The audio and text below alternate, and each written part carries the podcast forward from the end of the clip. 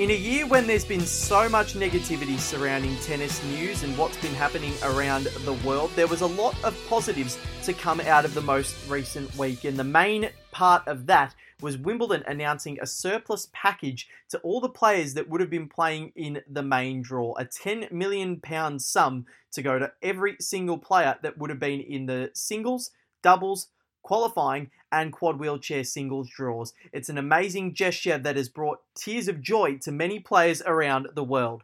This is Breakpoint Podcast. I'm your host, Val Febo. Plenty to get through today. A very special guest, Chris O'Connell, is going to join us. His wonderful story from 2019. It was such an amazing year 82 match wins, and we'll get to more of that later, but it's a great chat. But before we do any of that, my mate Joel Frucci is on the other line. Joel, how are you?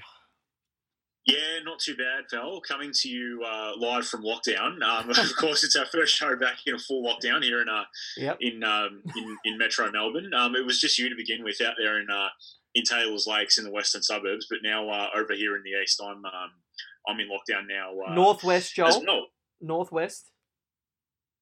Northwest, yes. Northwest. I don't. Want, I don't want to be. I don't want to be put down in the west. Yeah, northwest, northwest.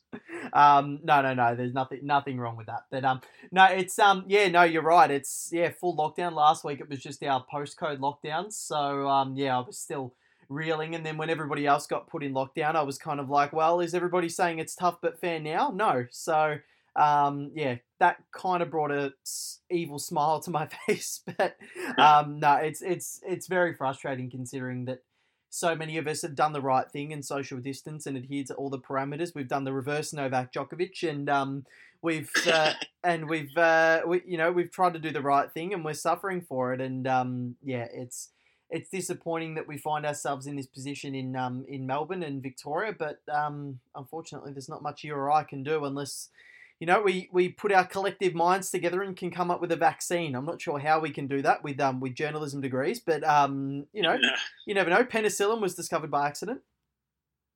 Yeah, no, that's true. But um, yeah, look, uh, unfortunately, uh, yeah, we have to we have to do it. Um, for any listeners that uh, that haven't seen or that are based overseas, the numbers have been pretty grim. Um, here in Melbourne, we actually hit uh, a couple of days ago. We hit uh, uh, a day where there were 280 cases in yep. excess of that. So um, it's pretty pretty horrific numbers. And um, yeah, geez, I don't know. Maybe um, certain parts of the world, like say uh, Florida, um, United States, can uh, learn a thing or two for, for what we're doing. I mean, we're um, we're, we're panicking when we have 20 cases, let alone 280, and in their case, above 50,000 a day. So, yeah. um, you know, maybe they can learn a thing or two about what we're doing.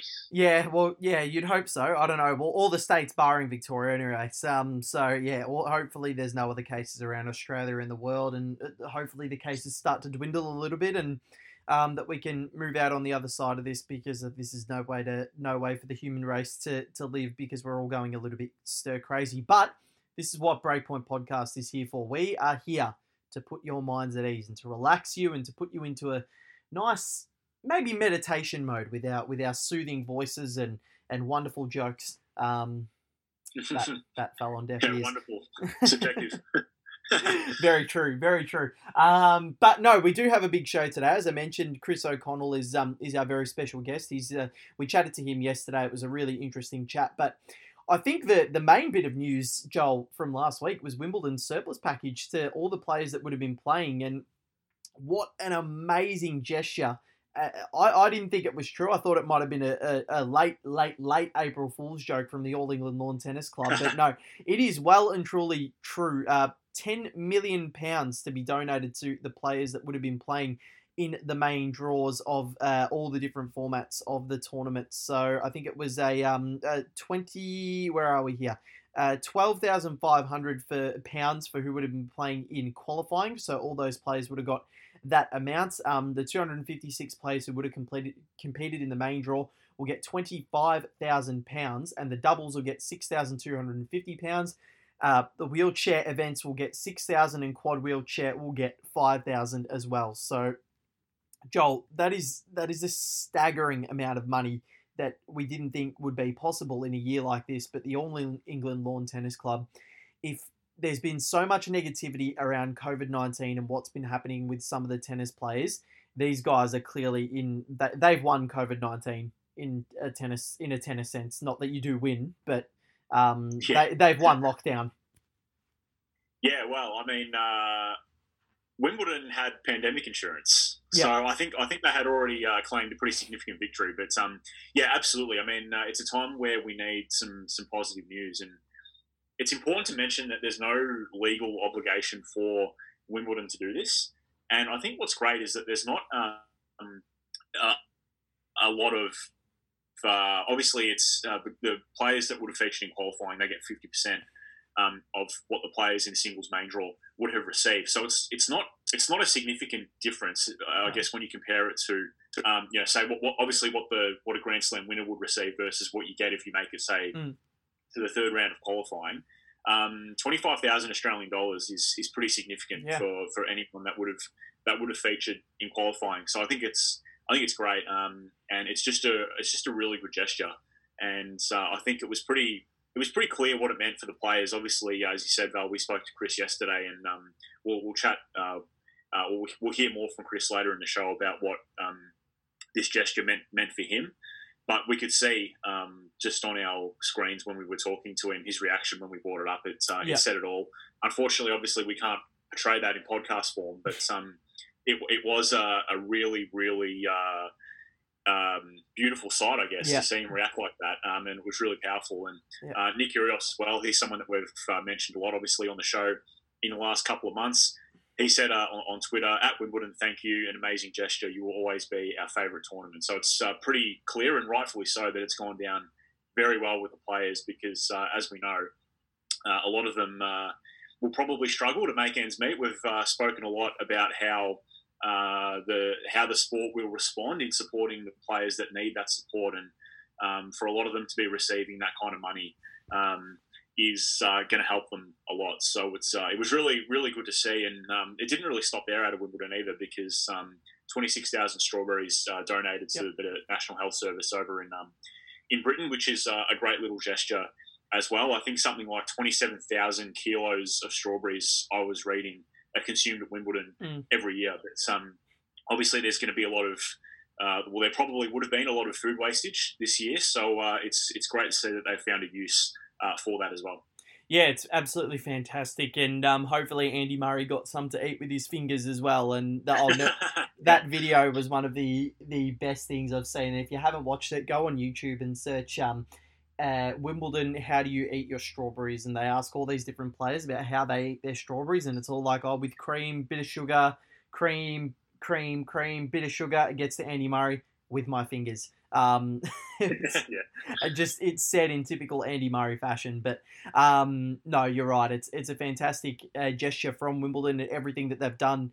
Um, you know that they clearly have the benefit of the players in, in the in the forefront of their minds, and uh, I think it's I think it's amazing. Um, and I think the sheer joy of players on social media thanking Wimbledon and just how happy it's made them that you know that someone is looking out for them, and this is and I think yeah. the ATP, WTA, ITF, and all the other uh, tennis organisations out there and the governing bodies can look at what the All England Lawn Tennis Club has done and just say, okay, this is the this is the benchmark now for where we need to be and for how we need to go about our business. Pandemic insurance, um, you know, having all of these all of these parameters in place, I guess, to try and benefit the players, and just the way that they've been organised with the transparency, getting things done early, and ensuring that people are in the know and that they know what's going on. So the All England Lawn Tennis Club round of applause for them. They've been absolutely fantastic. And Joel, you did bring up Nick Kyrgios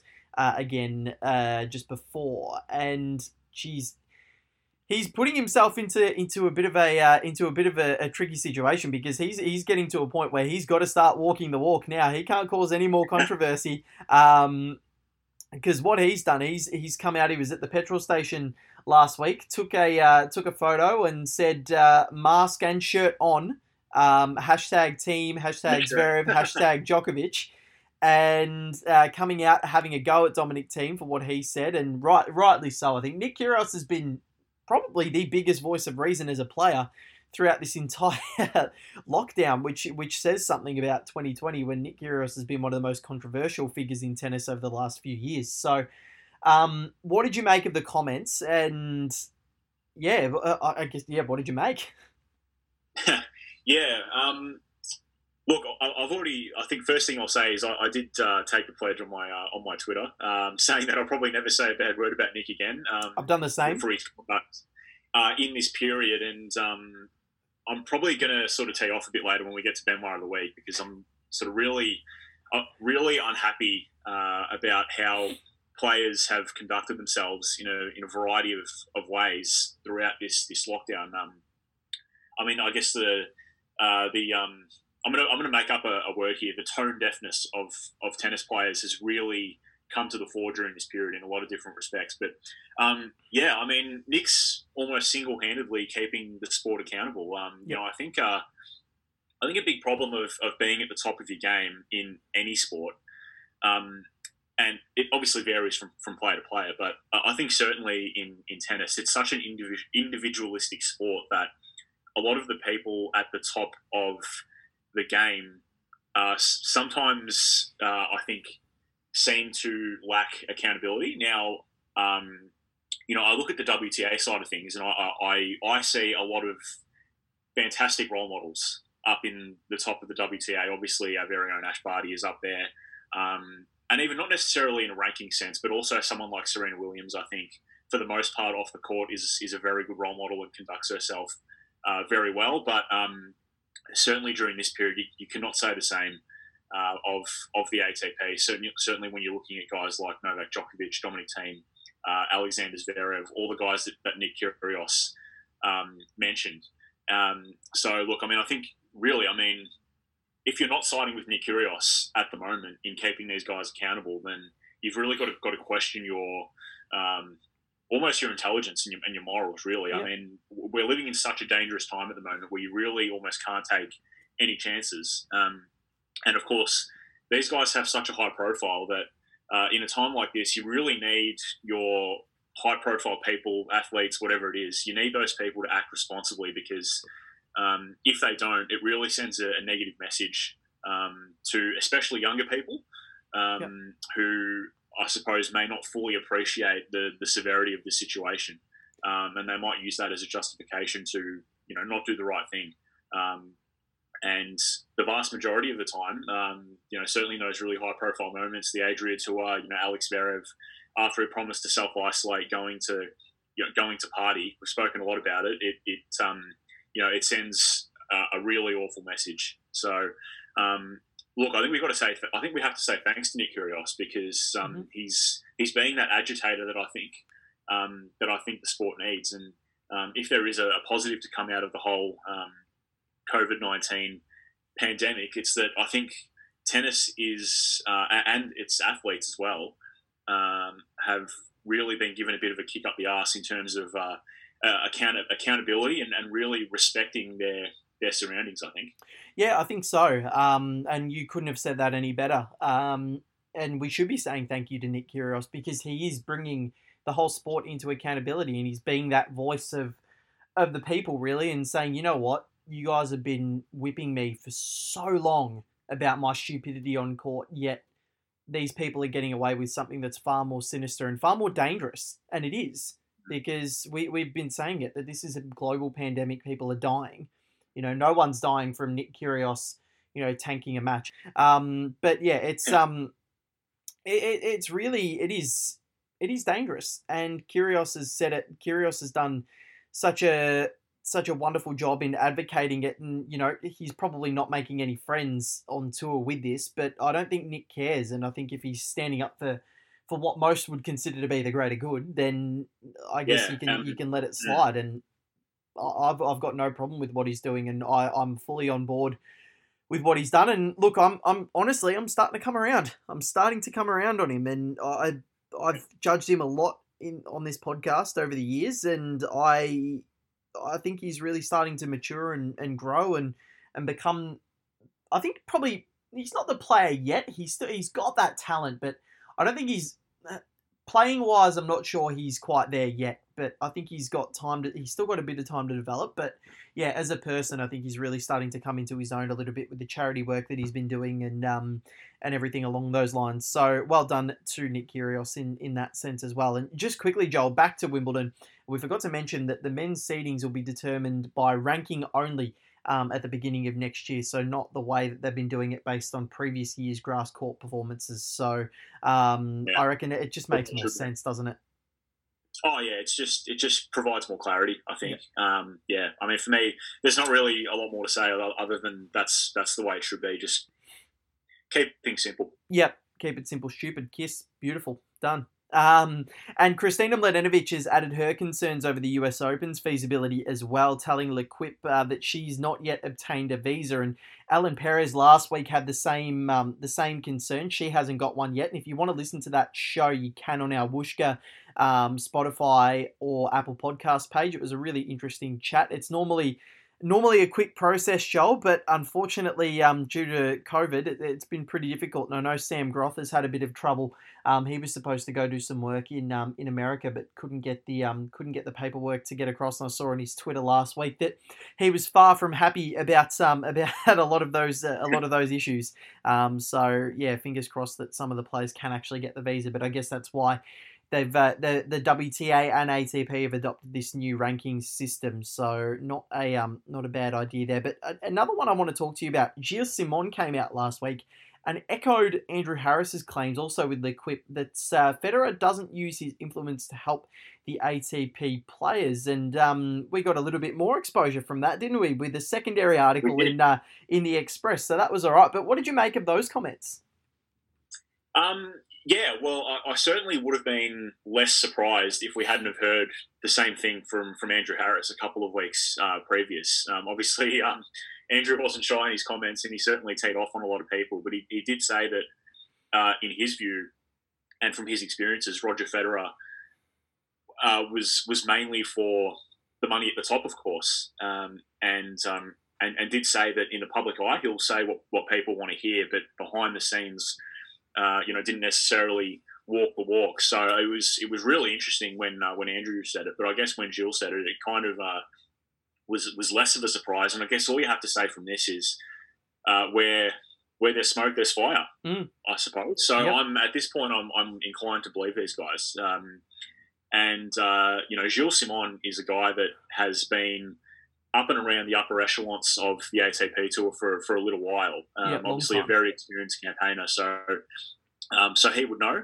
Uh, of course, we still we still need to hear the other side of the story. I, I, now that it's been raised by two guys, uh, I, I, you know, in quotation marks, a lower level player like Andrew Harris, but also a guy that's been towards the top of the tour like Gilles Simon. You've almost got both sides um, of the equation there. So I'm really interested to see Roger Federer's next media appearance, I really hope that um, whether it's a, a, press conference or an interview, whatever it is, that someone brings this up with him because uh, now that two players uh, from you know the, from different uh, parts of the tour, if you like, have brought this up, it's a story now. I, I, really want to hear what he has to say about it and um, and and his rebuttal because um, you know I think I think now that it's out there, it's almost within his interests uh, to come out and actually uh, def- defend his his approach. I mm. think because well, it certainly won't look good for him if uh, you know a guy that has been at the top of tennis for two decades, basically. Let's face it, um, has earned millions and millions and millions in prize money, and has another and has untold an untold amount of millions as well from endorsements sitting in a bank account. Um, and uh, of course, is currently the highest paid athlete in the world, male athlete that is. Mm-hmm. Um, you know, I think it's within his interest to actually come out and and and defend himself because it certainly doesn't look good for him. No, it doesn't. Um, so fingers crossed. Look, I've been trying to I've been trying to contact TEAM8, which is his management. So I'm going to keep pestering them. If you're listening, TEAM8, um, uh, don't leave me on red because that's my that's my pet peeve. So um, no, I've been emailing. I tried ringing again last week. So fingers crossed we can um, we can get a hold of them and, and try and get Roger Federer on because as as the listeners on this show will know that I'm a big big big big big big big big big Roger Federer fan, so to chat to him would be amazing. But then if we can get him to clear up um, any of those uh, any of those comments made by uh, Harris and Simon, that would be absolutely amazing. So um, yeah, big news there. Stories developing 100%, and just a couple of little tidbits. Uh, Grigor Dimitrov is now negative for COVID 19. He's declared his intention to go over to the US for the hard court summer, so he'll be pretty um, relieved that that's all over. And Sam Stosur, Australia's uh, Grand Slam lady, has um, had her first child with her partner, so um, congratulations to them as well. Joel, should we get to our special guest, Chris O'Connell? Yeah, let's do it. Very topical chat, and um, we don't have to wait long. We wanted to talk to him about the US Open, and uh, he brought that up straight off the top. And our special guest on today's show is someone that had an unbelievable year in 2019. He won 82 matches on the ATP Challenger and ITF Futures uh, Tours. He won three titles, or four titles, I should say, and made 14 finals, rising over 1,000 spots in the ATP rankings. His name is none other than Chris O'Connell. Chris, thanks so much for joining us here on Breakpoint. How are you doing? Good, thanks, guys. Thanks for having me. No worries at all. And first things first, I guess. How's the um, how's everything going up in Sydney with the COVID nineteen outbreak, and how have you been dealing with it all? Yeah, it's been going well. Um, like I said earlier, I've been uh, yeah struggling for a little bit of motivation when the coronavirus hit. Uh, first couple of months, uh, training wise, didn't know what I was training for. Um, but yeah, over the past month, uh, I've upped my training and uh, with the uh, news about the US Open on, um, uh, yeah, the motivations come back, and yeah, I'm looking forward to hopefully playing my first US Open. Well, fingers crossed. And I guess what was the what was the schedule looking like for you after such a positive year last year? Uh, what were you planning on on doing in? So Indian Wells was the first tournament that got cancelled. Were you in California for the qualifying event there? And um, what were what were your plans beyond that? Yeah, so I was there for the Challenger the week beforehand. Um, didn't do so well, um, but had got some good training underneath my belt prior to the, the Masters starting. And then, yeah, that's when they cut everything.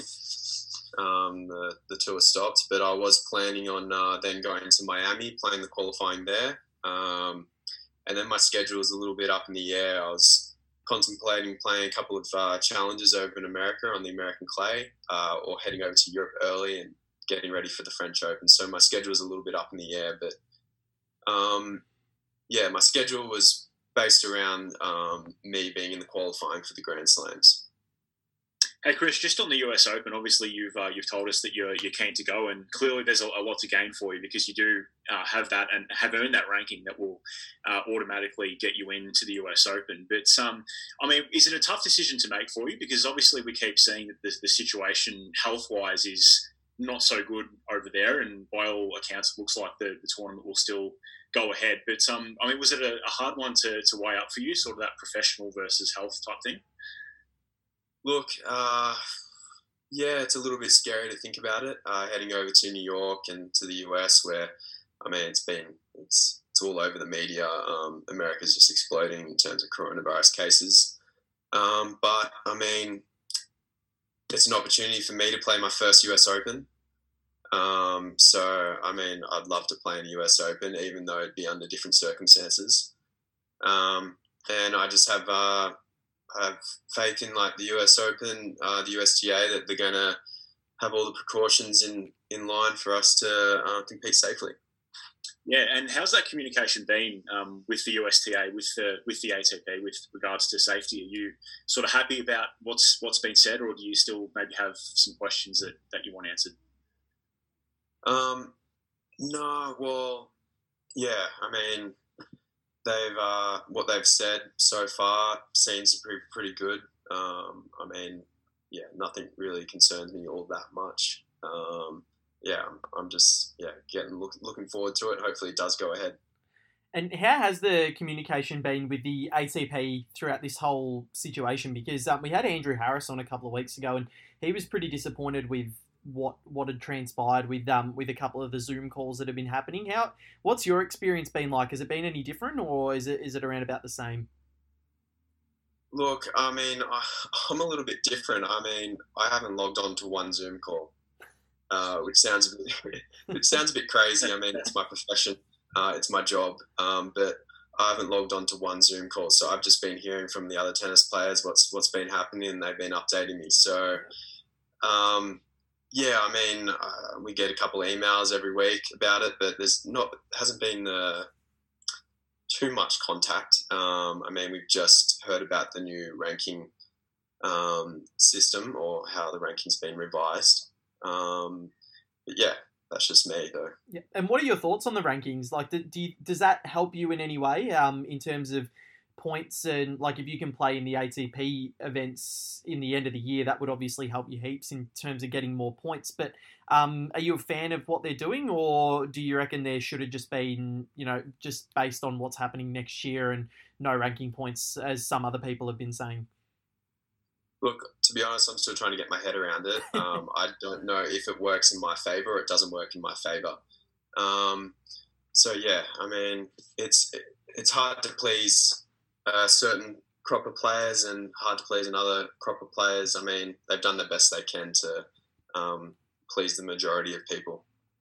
Mm. Yeah, it seems to be a, a bit of a case of, uh, I guess, the, the best of a, a bad situation, isn't it, Chris? Because, I mean, inevitably there are going to be losers um, in all this. But, I mean, I guess leading up to the, the US Open, and as we keep saying, assuming it, it's still going ahead, and we, we, we do hope it, it goes ahead, and, uh, you know, players, coaches, officials, whoever it is, are all kept safe. Um, can you sort of talk to us about your, your excitement of going over there and actually featuring um, in the US Open because it is an opportunity that you have worked very hard for. Yeah, I mean, uh, I've been lucky enough to play in two Australian Opens now. Um, I've had two wild cards into that, and I mean, that experience was amazing, and that's what. Since being a, young tennis player, dreamt of playing the Grand Slams. Um, so to get my ranking high enough to be um, I believe a direct acceptance into the US Open is a it's a dream come true. So um, even with no crowds and under different circumstances, um, I, am going to be super pumped to walk out on one of those uh, US Open courts and uh, compete. So yeah, it should be good. Yeah, and on this year's Australian Open, of course, you featured uh, in at Melbourne Park as, as well, and you came up against uh, Andre Rublev, who at the time he was in some pretty good form, but you actually got a set off him six love for memory. So, uh, can you talk us through that experience and what you got out of it?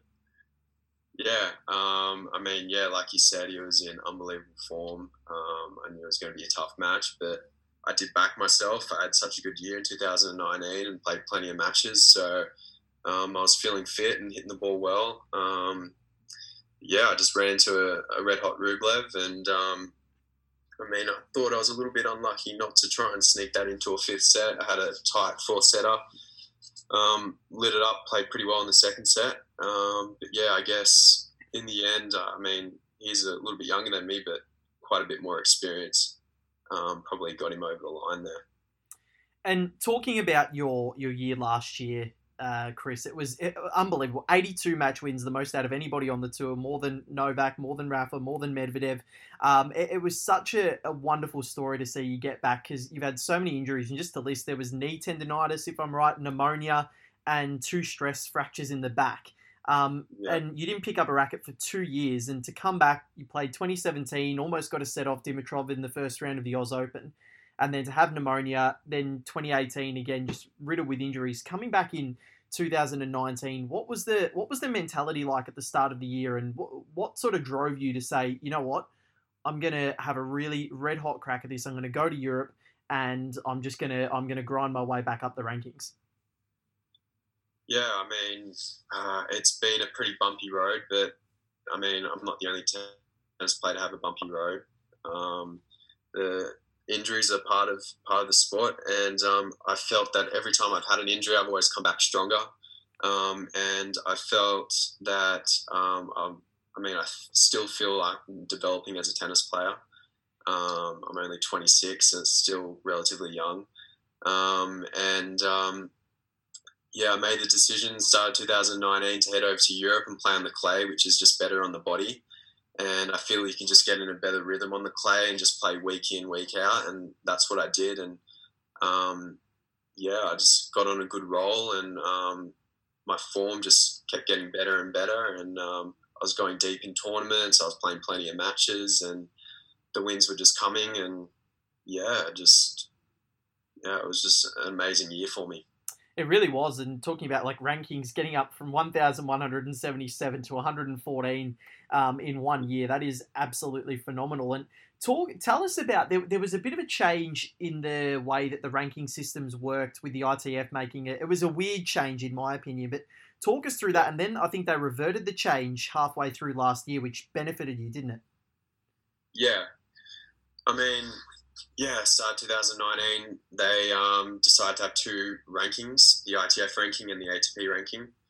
Um, I didn't have an ATP ranking, and my protected ATP ranking wasn't good enough to get me into the challenges. So, my only way of getting back onto the Challenger Tour was to get a high ITF ranking. Um, so, I need to be about top 20 ITF to get back onto the Challenger Tour. So, I thought my best best way of getting back onto the Challenger Tour was to pretty much play week in week out and to get that ITF ranking up as quickly as possible. Um, and the best way to do that was to base myself in Europe, where there's just plenty of tournaments to play.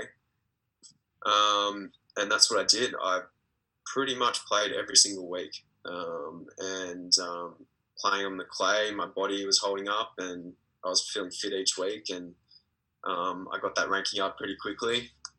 Um, and by the time I did get top 20, which was, I think, two or three months into playing all those future events, um, they went back to the old system.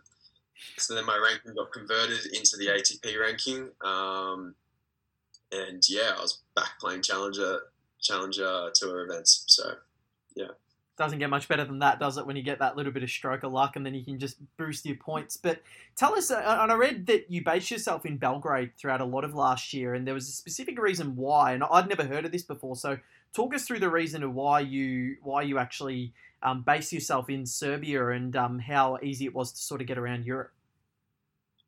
Yeah, I mean, there's a few reasons why I based myself in um, Serbia. I mean I met a tennis player called Danilo Petrovic, who's currently ranked around 150, I believe. Uh, met him in 2017, and I told him my problem of um, being an Australian tennis player. It's um, it's hard to go back and forth from Australia to tournaments, so you've got to base yourself somewhere. So he mentioned me coming to Belgrade and training with him, and um, yeah, I run into the problem as an Australian uh, with the 90 day Schengen uh, visa, or not sure how they word it, um, where I can only yeah spend 90 days in Schengen countries, and then yeah you got to get out of there. Um, and Belgrade, well, Serbia is not part of uh, those Schengen zones, so I can spend as much time as I want there and um, go back and forth from tournaments to Belgrade. So yeah, it makes makes life a lot easier what I sort of gather from your experiences, Chris, and I think I even read that in uh, some of your downtime previously, you uh, you fix boats or you, you, clean boats to sort of make make ends meet, and it, really tells me that you've got um, uh, you're really headstrong and you've got some really good uh, mental fortitude in you. So, can you sort of talk us through where you think that comes from, and I guess how you sort of keep yourself in that strong headspace, uh, you know, when things get tough? Yeah, I I think that's one of um, yeah, um, my strengths is uh, being able to play week in, week out, be on my own most of the time. Uh, I mean, it is pretty tough traveling all the time. Um, you, are so far from home. Um, but in saying that, I, I, probably wasn't as good like younger um, when I was in my early 20s, but it's something I've developed over the past few years um, just to be able to turn up week in, week out and just perform consistently. Um, I did have good results when I was younger, but I just couldn't back that up week after week.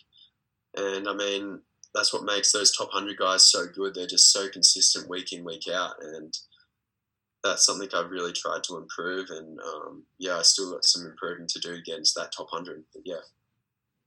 Yeah, no, very good. I think um, it's yeah, it's pretty important, especially for clearly as you've as you've mentioned, Australian players really having to uh, to, to move around, and obviously at the moment, especially, it has been tough. And um, I guess just on that as well, obviously we've seen during the week that um, Wimbledon have um, you know done the great gesture, I guess, of paying out.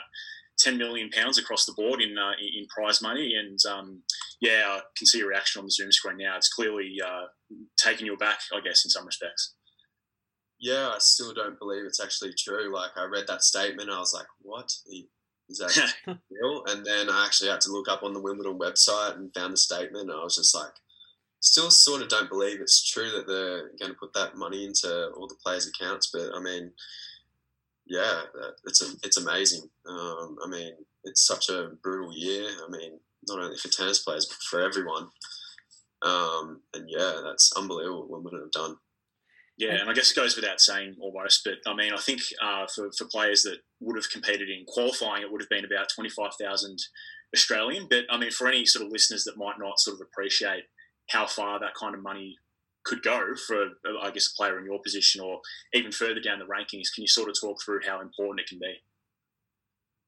Yeah, I mean, the the money from Grand Slams is, is, is so crucial. I mean, being inside that top 230, 240 um, it's a it's a pretty crucial uh, benchmark in terms of rankings. I mean, it's it's pretty tough on the futures uh, on the futures calendar. Um, there's not much money there. Um, I mean, I've experienced it firsthand. Like I've had a couple of jobs. I've, like you said, I've worked on boats, done a bit of tennis coaching. Uh, worked in a clothing shop at one stage.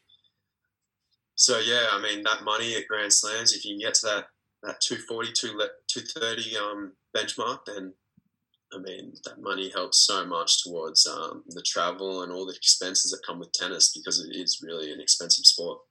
Just quickly before we do get to some fun, Chris, what what what's uh, what did you think of retail? Because uh, I've done it as well, and um, there's a, there's a few little a few little pitfalls of it with dealing with people. But what were your thoughts?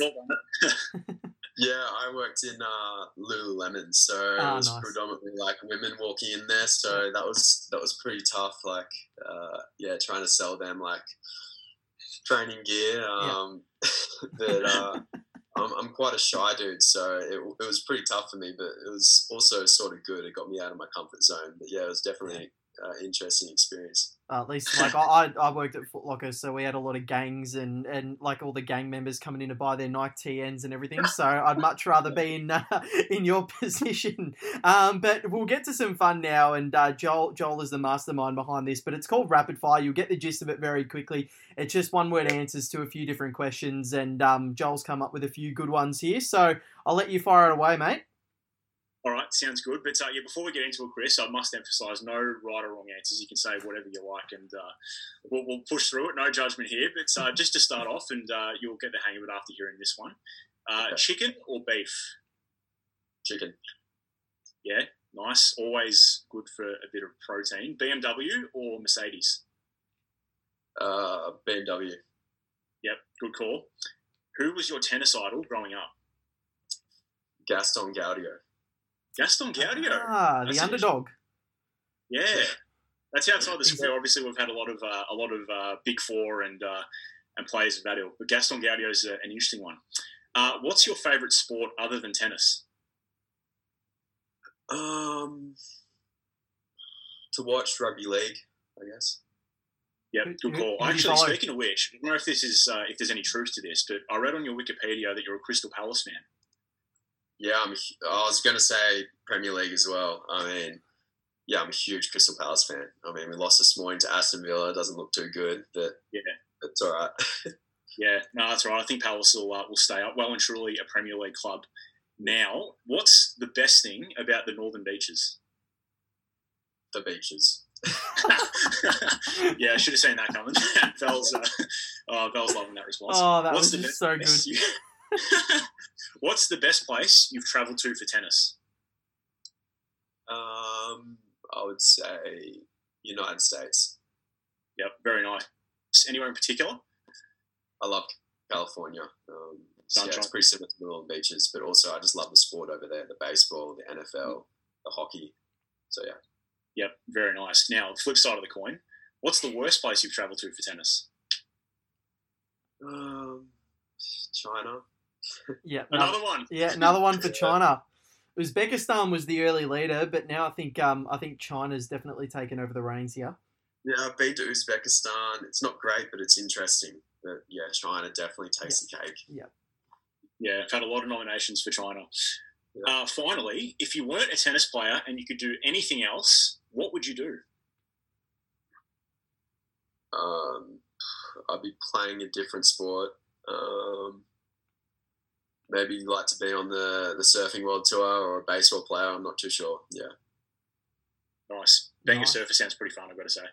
Yeah. Uh, traveling to all the tropical locations, it'd be pretty bloody good. Um, but Chris, thank you so much for joining us here on Breakpoint. It's been an absolute pleasure to chat to someone of your ilk and caliber, and um, it's such a wonderful story what you did last year and coming back from injury and really making your name on the ATP tour. And fingers crossed, by the end of this year, we'll be seeing you inside the top hundred and getting direct entry into the 2021 Grand Slam. So, Chris O'Connell, thanks heaps for joining us. Thank you guys. Thanks for having me.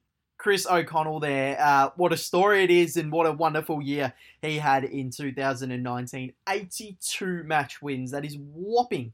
And a, a 14 finals as well on the Futures and Challengers circuit as well. So, um, fingers crossed, all the best for him. And it was so interesting, Joel, to chat to someone that's sort of on the other end of the spectrum from what a lot of people have been saying that the tournament shouldn't go ahead. He's obviously someone that's desperate to get over there um, to the US Open, and we've been saying it on the show as well that you know we're not sure how feasible it is that the tournaments should be going ahead, but you know this is a direct entry into a Grand Slam for O'Connell. He doesn't have to qualify, so I- think we're we've been looking at it in a pretty black and white situation, but. Um, this is yeah, this is obviously really important to, to a lot of players that they can actually get into a slam and try and make inroads into the rankings. So it's it's fantastic for O'Connell, and fingers crossed that we can see a really deep run from him at the US Open because it'd be an amazing, amazing achievement um, to see him back playing playing where he belongs. Really, he's got the quality and um, he's got the temperament and personality as well to really go deep. So um, what a wonderful chat that was. Yeah, no, it was brilliant, and um, you're right, Val. Um, we've been talking a lot about how um, you know we think the US Open probably isn't feasible, and to be fair, I still don't think it is feasible. Um, but you know, where where where the big players uh, drop out, and we're seeing that quite a few of them are still unsure about whether they'll go to the US Open or not. Um, it does open some doors, um, and of course, Chris O'Connell, his ranking w- would get him in uh, to the US Open, as you said, regardless of um, who pulls out and, and who uh, who competes. Uh, ranked 116th in the world, of course, at the moment. Uh, the top um, 128 in the world as things stand get into the US Open, and he obviously stands to gain a hell of a lot from this event, not least with with prize money, but points. Um, he's going to gain a hell of a lot of points, and uh, certainly professionally, it's it's clearly within his interest to, to get over to the US Open because it'll be his first main draw appearance. Um, and then if he can get over to Roland Garros as well, it'll be the same thing. If he can qualify, of course, um, Yep. with uh, with the French Open. But um, I mean, he's got a he's got a he's got a direct entry into the US Open, so I mean, he may as well use it. Um, I, I guess for him, um, you know, it's all about whether they can keep the players safe, and um, you know, certainly with a guy like Chris, we uh, all, the players, we hope that'll be the case. And um, yeah, I mean, if he goes over, more power to him. We can only hope that um, you know everything goes well and and he um, makes makes the most of it. 100% fingers crossed that he can um, he can really make a name for himself this year and he already has um, on this show and in Australia but hopefully the world can see how how good Chris O'Connell really is. He's uh, yeah and big thanks to him for, for jumping on the show and sharing his wonderful story of um, of his of his comeback. So absolutely fantastic and fingers crossed you all enjoyed the chat as well. And look Joel we've been there's been so much going on over the last few weeks that we've we didn't even mention that Wimbledon would have would have been um would have been on for the last two weeks, and Sunday night was was a year to the day. So the the men's final this year and last year would have happened on the exact same date, um, and it's honestly. It, I, I, I, I blocked out what happened last year from, from as much as I can really um, from that Wimbledon final, and but then all all all of yesterday and all of Sunday they've been going, oh, name one word to describe last year's Wimbledon final. And well, I, I put I commented on the ATP's Instagram response and said, well, I can give you 20. Heartbreaking, Yeah. devastating, tragic, unjust, awful, horrible, horrid, abhorrent.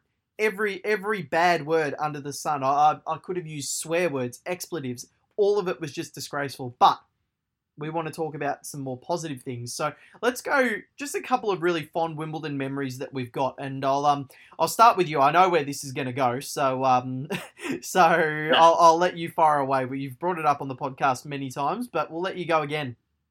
Yeah, well, I mean, my fondest Wimbledon memory is pretty simple. It's being there in uh, 2016. Uh, I got to watch John Millman on, uh, I think it was court number four, I think it was, or 13 or something. I can't remember what quarter it was, but anyway, um, he was up against uh, Albert Montañés. I never thought a guy like Albert Montañés would, would be uh, amongst my, my fondest tennis memory, but he is. Um, so he he uh, he led John Millman two sets to one in that match in the first round, and uh, Johnny ends up coming back to win uh, in five sets. It was a match that took about three and a half hours, I think, from memory. Um, and it was just part of a great day sitting um, sitting at that court, um, sipping on some Pimm's, eating some strawberries, bulk strawberries. Um, it was just a it was just a great day. It was really a dream come come true to queue up, um, walk through the gates.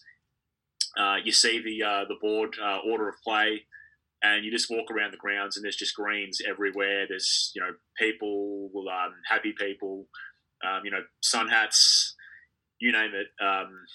You know the, the Ralph shirts. Uh, it's just a it's just a, great place to be. Yeah. Uh, Wimbledon um, in in the British summer. It's it's just fantastic. I hate you. Um, um, no, yeah, uh, it's my absolute dream to get there. So fingers crossed, twenty twenty one might be a chance, but who knows? Who knows? Maybe maybe we'll be that big by then that they'll just invite us over and we'll get an accreditation. Yeah. So that that's that's the goal. Mm. Hopefully, anyways. Um, but yeah, no, uh, my I do agree. Yeah, yours being there is going to be pretty hard to top. I'd say. Well, last year it had Federer won, it would have been definitely number one. But I think probably two.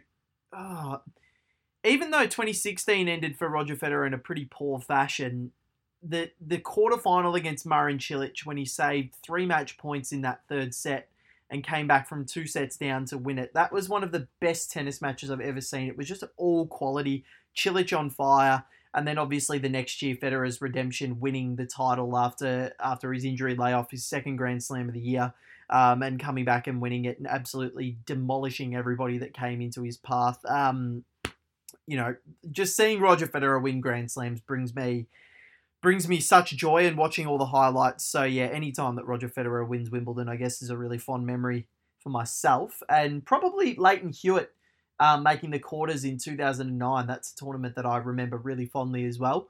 Um, you know, coming back from two sets to love down in the fourth round against Radek Stepanek, and then pushing Roddick all the way in the quarters, pushing him to five, and Roddick would eventually lose that uh, final 16-14 to Federer in the fifth set, and having uh, four set points to go up two sets to love. So, what a tournament that one was. So, yeah, plenty plenty of fond Wimbledon memories for me, and um, yeah, 2019 probably doesn't fit into that category, um, or the final yeah. doesn't anyway. That was just an absolutely brutal, brutal night. Um, and then seeing Djokovic eat the grass, that just. Uh, oh, let's not even start on that. No, no. Um, but speaking of Djokovic, he's the leader in our Benoit of the of the year, um, and it's time for Benoit yes. of the week, named after our favourite Frenchman. And it might be someone that's had a good week, bad week, maybe a bit of both, but um, a typical Benoit. Speaking of Benoit, did you see that shot he hit in the Ultimate Tennis Showdown last week? A fake oh, smash. Was Benoit. Oh my god! Oh my! How good that? you cannot do that. If you haven't seen it, go onto the Ultimate Tennis Showdown Instagram and watch it. It is you just can't do that. He's faked a smash, swung the racket past the ball, and then hit a drop shot, and it's gone in. Don't know how, but Benoit Paire, um, well, it, he, he's magical half the time, but sometimes he's not, and that's why we have that segment named named after him. So, Joel, I'll let you take this one because I know I know where this is going, and I know your thoughts on it, and uh, I'm I'm very excited to hear you tee off. Yeah, so look, what I'll say straight off the top is it's kind of frustrating that it's another negative Benoit because we haven't had a lot of positive Benoits. No. But such is the state of, uh, you know, going back to this, the accountability in tennis, such is the lack of at the moment that, um, you know, unfortunately it's it's another negative. And the clear winner of, uh, of this week's Benoit is Diana Yastremska. Now, people would have seen that during the week she posted some photos of herself uh, on Instagram and Twitter uh, with, well, what was essentially uh, literally half a blackface, but it's still it's a it's blackface. Yeah. And we're in 2020. You can't do it now. I don't know how many people um, have to do this and be called out for blackface before people will actually understand that it is offensive. Now, you and I can't probably talk to how offensive it is for people of color because, well, the reality is we're white, so we'll never fully appreciate how offensive it is for those people. But the reality of it is, is that numerous people of color have said publicly, high profile people, that it is offensive and that it's simply not on. And not only was that completely stupid from Diana that she actually did that, but what was even worse was, in quotation marks, the apology. Now, I'm going to read this out word for word. So she said, Earlier today, I posted pictures that I thought would spread a message of equality, she says. Um, it clearly did not and has been misunderstood. I've been warned about the negative impact, but I did not and still don't consider it as blackface. I did not intend to caricature, but to share my feelings about the current situation. We should all be treated as equal. I'm so disappointed that my message has been corrupted. These pictures divided people when they were meant to unite. That's why I deleted them. I sincerely apologize to all the people or I've offended. I truly had only good intentions. Where do you even start with that? I mean, seriously, It's she's like- basically it's like- issued this fake apology. Oh, she's she's issued this fake apology where she's come out and said, "Yeah, look, I'm sorry if I offended you, but I'm still right." Yeah, it's it's No, it's essentially like I'm sorry, but still f you all, um, and like a big middle finger to a lot of people. Oh, oh look, I, I, I, yeah, I don't know. I just, I look, Joel. There's just, I didn't think it could get worse. And look, Novak Djokovic coming out, um, and kind of hitting out at all the the the lynch party that was after him. Uh, Yeah. I thought was was the front runner to be Benoit, but this came and, and stormed home down down the straight to to claim Oh, yeah. a big big big big big It win. just- it and just- pisses me off, fella. We've got we've got high profile representatives of our sport. I mean, the players are the the biggest representatives. We've gone from the world number one in in the men's um, advocating against vaccinations with COVID nineteen um, has gone from ignoring. Um, literally, almost unofficially in some respects, but universally governing principles about how to approach COVID nineteen and how to deal with it, completely ignored. Yep. Um, you know, undermining the health of his colleagues, and now we've got on the other side of things, um, players are still thinking that blackface is okay. I mean, seriously, and and the worst part of it all is that that none of these people have taken any accountability for it, and it all No. comes back to this point of accountability. It is just an absolute effing joke that that no one in the sport um, that makes these mistakes seemingly is willing to actually um, accept the consequences of their actions and acknowledge that they were wrong. I think that's what's really um, annoying me. And thank God someone like uh, Naomi Osaka, I think, called out Diana on, on Twitter. She said, Girl, I know you didn't just do blackface um, with a skull emoji.